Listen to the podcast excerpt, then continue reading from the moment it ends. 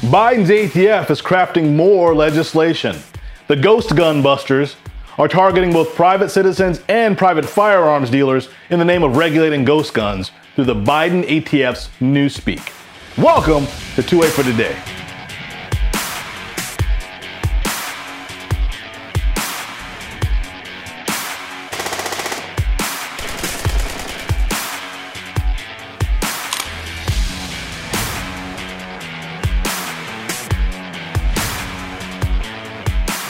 2A for Today is a program where we explore all things Second Amendment, all things that protect, threaten, and violate our God given and Second Amendment protected rights. My name is Zoe, and I'm the host of 2A for Today. They say I'm part of a global plan. I don't think so.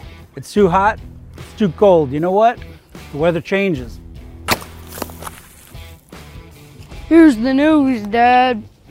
Nope. It's hard to tell what's real and what's fake these days. Ditch the fake news and always get the truth. Go to thenewamerican.com.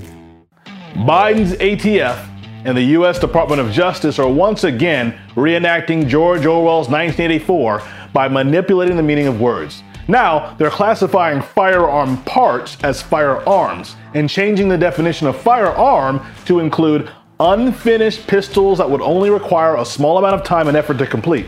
And to top it off, they want to punish gun manufacturers that sell firearms without serial numbers. Let's turn to the Constitution and see if we can find where the national government is given enumerated power to do that. You hear the crickets?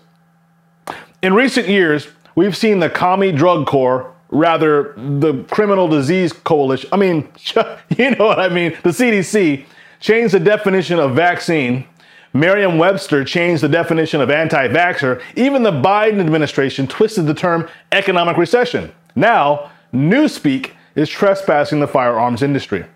The ATF has made clear in a late December memo that they decree that partially complete pistol frames are frames and also firearms. Even a pistol frame that has no associated jig and doesn't operate as a firearm is now defined a firearm and requires serial numbers, background checks, and those engaged in the business, of selling them must be licensed dealers simply because they may possibly be used in a crime. This is a persistent theme. Again, crime prevention policies only serve to trample public liberty and make criminals of free people. A coalition of two dozen attorneys general are banding together by signing an amicus brief calling for the ban of ghost guns with removed serial numbers. These AGs want to overturn an October ruling by a federal judge in West Virginia, where the judge cited the Bruen decision as a reason to strike down the ATF's unconstitutional reach around. The West Virginia judge responded that this is the definition of an infringement of one's right to possess a firearm. The AGs replied by saying that the removal of serial numbers is a clear indicator that a gun has been illegally trafficked and is being used or possessed for unlawful purposes. The problem is, by making this broad generalization, lawmakers are now criminalizing innocent people and businesses that manufacture firearm parts. The NYPD has seized over 430 ghost guns in 2022. And the year before that, New York made it illegal to possess or sell ghost guns and unfinished firearm frames. Mayor Adams filed lawsuits against five online ghost gun distributors, and Attorney General Letitia James filed an additional 10 lawsuits against these distributors. A removed serial number does not make a weapon more dangerous, and requiring serial numbers will not prevent crime, only potentially help track down the offender after the fact.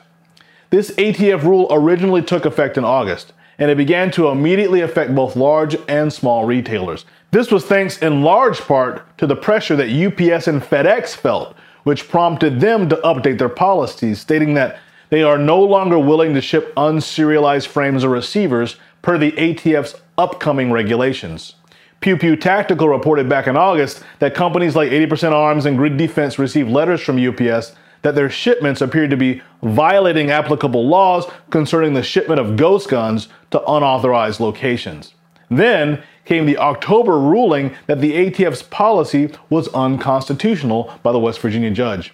Even so, the ATF stiffened their necks and stamped their feet in defiance in that late December memo, further commanding that partially complete Polymer 80, Lone Wolf, and similar striker fired semi automatic pistol frames including but not limited to those sold within parts kits, have reached a stage of manufacture where they may be readily completed, assembled, restored, or otherwise converted to a functional frame. Therefore, even without any associated templates, jigs, molds, equipment, tools, instructions, guides, or marketing materials, these partially complete pistol frames are frames, and also firearms, as defined in the GCA, the Gun Control Act, in its implementing regulations. It should be interesting to see how Biden's mission to close the ghost gun loophole continues to develop, and what sophistry they will employ to try and ward off the inevitable legal and constitutional challenge. Does this seem to you like an attack on businesses, the firearms industry, and private property? Why didn't our founders think it was necessary to address serial numbers? According to Eugene Volokh, who writes for Reason.com, serial numbers were not broadly required for all firearms manufactured and imported in the United States until the passage of the Gun Control Act of 1968. Notably, these prohibitions were only on transporting, shipping, or receiving firearms. And even then, serial number requirements only applied to firearms in the stream of commerce. Even in 1968, there was no prohibition on mere possession of a firearm that had the serial number altered or removed. In fact, it wasn't a crime until the Crime Control Act of 1990 that in Section 922 was amended to insert or to possess or receive any firearm which has had the importer's or manufacturer's serial number removed, obliterated, or altered and has at any time been shipped or transported in interstate or foreign commerce. So, if a law abiding citizen inherits a firearm that already has had the serial number removed, they could effectively be charged with possession of an illegal firearm. Thankfully, the Bruen decision held that criminalizing citizens simply for owning a gun without a serial number went beyond commercial regulation and therefore was an infringement by the national government that was opposed to the text of the Second Amendment. So, what's next? Keeping in an international registry of household products that can be used to make crystal meth, since drugs are illegal? Or how about serializing and confiscating hammers and clubs, since more people are killed with them than rifles each year? I guess I better stop talking like this, though. I don't want to give them any ideas. Here's the plan we get the warhead and we hold the world ransom for $1 million.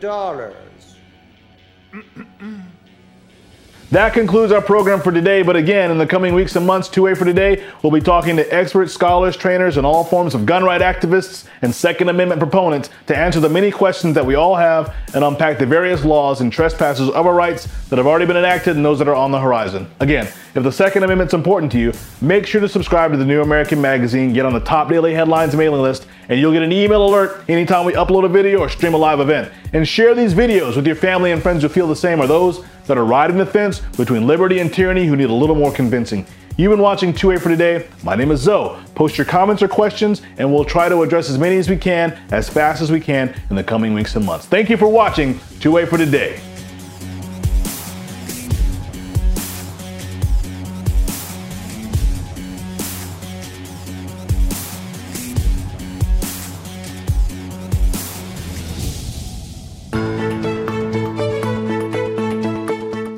Hi, I'm Alan Keyes.